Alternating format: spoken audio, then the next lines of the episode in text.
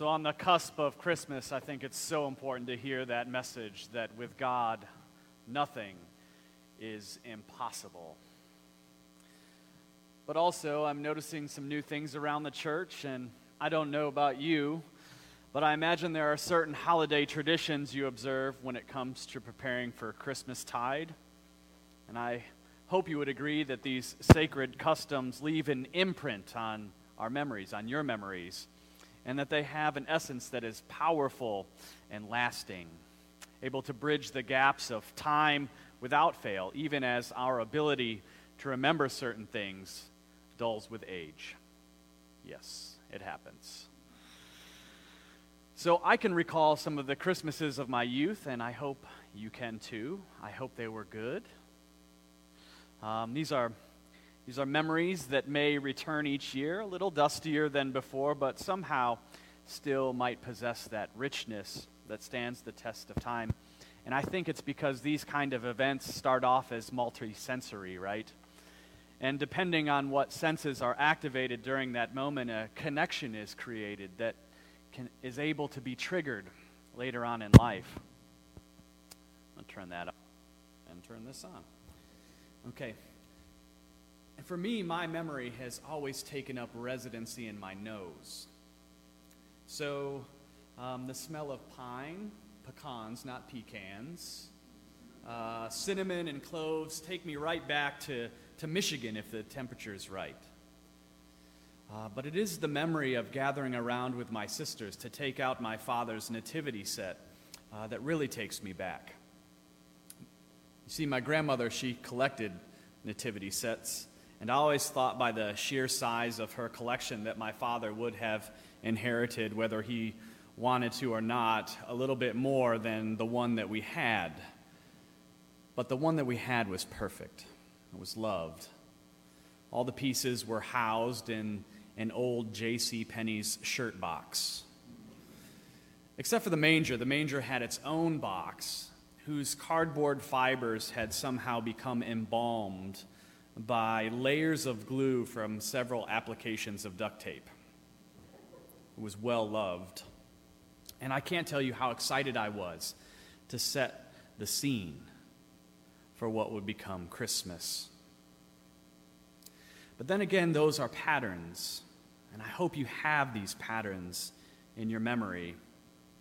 They're touch points. And although Christmas and nativity sets find themselves quite fixed to the calendar year, right? Don't take out the creche before Advent 4, or the altar guild will come after you, right? The work of Advent and Christmas is ours all year long. And in case we forget, the church in her wisdom reminds us of its primacy the whole year. For on March 25th, we actually have the feast day of the Annunciation, where we hear the same reading, and that's nine months before the Feast of the Nativity. Then on May 31st, we have the Visitation, where the Magnificat that we heard so beautifully sung this morning is written down. And then, right as summer begins, we have the Nativity of St. John the Baptist. Thus, the story of Christ's incarnation is marked intentionally throughout the year by the events that surround it. And more, the Magnificat is said almost daily, or at least finds itself as one of the suggested canticles to pray in the daily offices. Just think about if you said the Magnificat daily. What would change?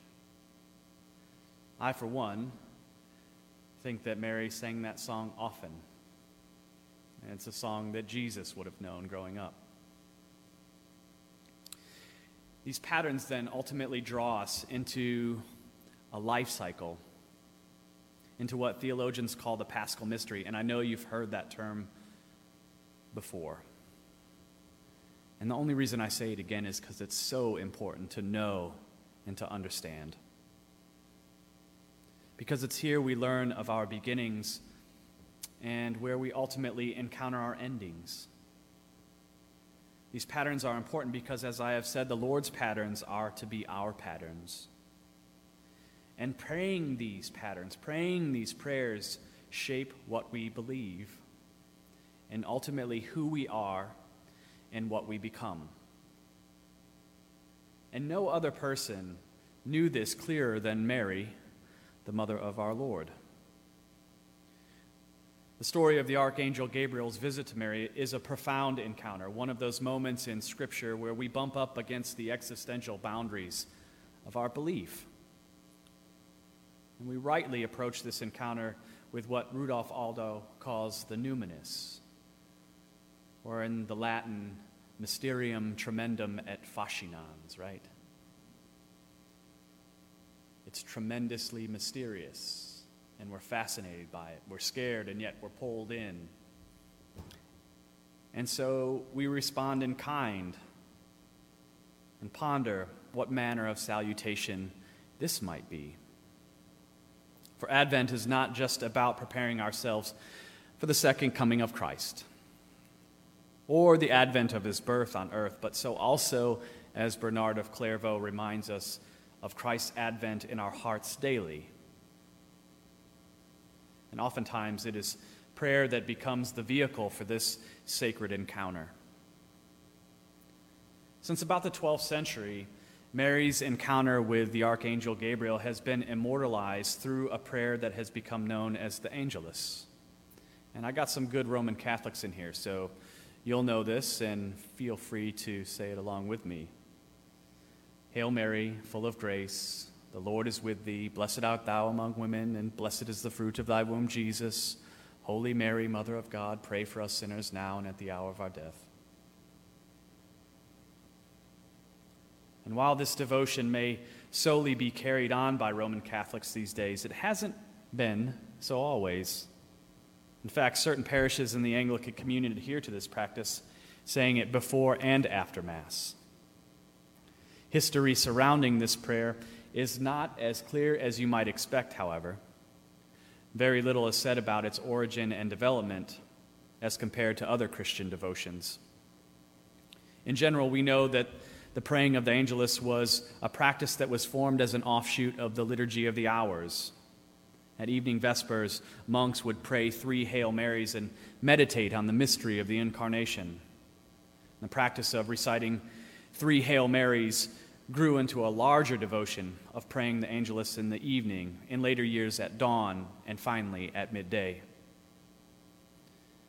And as the adherence of the memorial grew, each time the prayer was observed, practitioners began to commemorate three significant, significant events of our Lord's life namely, his incarnation, his passion, and his resurrection. But the pattern with which they commemorated those events was slightly different. For one, commemorated the incarnation at night, you see. And then in the morning, they commemorated the resurrection. And then at midday was always the passion. But I want you to see that pattern where we take our rest and hope and then are awakened to the new reality of life in Christ afresh each day. Our Lord's patterns are to be our patterns. Touch points, then, you see, are awfully richly laden with meaning and promise. And while weekly we gather to celebrate the Lord's resurrection in community, it is in our daily encounter with Him that we find these spheres of incarnation and resurrection coming together. And such profound encounters are meant to be held closely together and held together daily. Entering into those spheres of influence offers to the Lord's disciples, you, peace, as the rhythm within them and within us grows stronger each day. It is a practice that grows with years and oftentimes in silence. Or, as one of my favorite Advent hymns reminds me, how silently, how silently the wondrous gift is given. For God imparts to human hearts the blessings of his heaven. No ear may hear his coming. For in this world of sin, where meek souls will receive him still, the dear Christ enters in. May the patterns of your life in Christ bring you peace and joy, my friends. May the week to come remind you evermore of who you are and whose you are. May the grace that was found in the Word made flesh find in your own heart a resting place.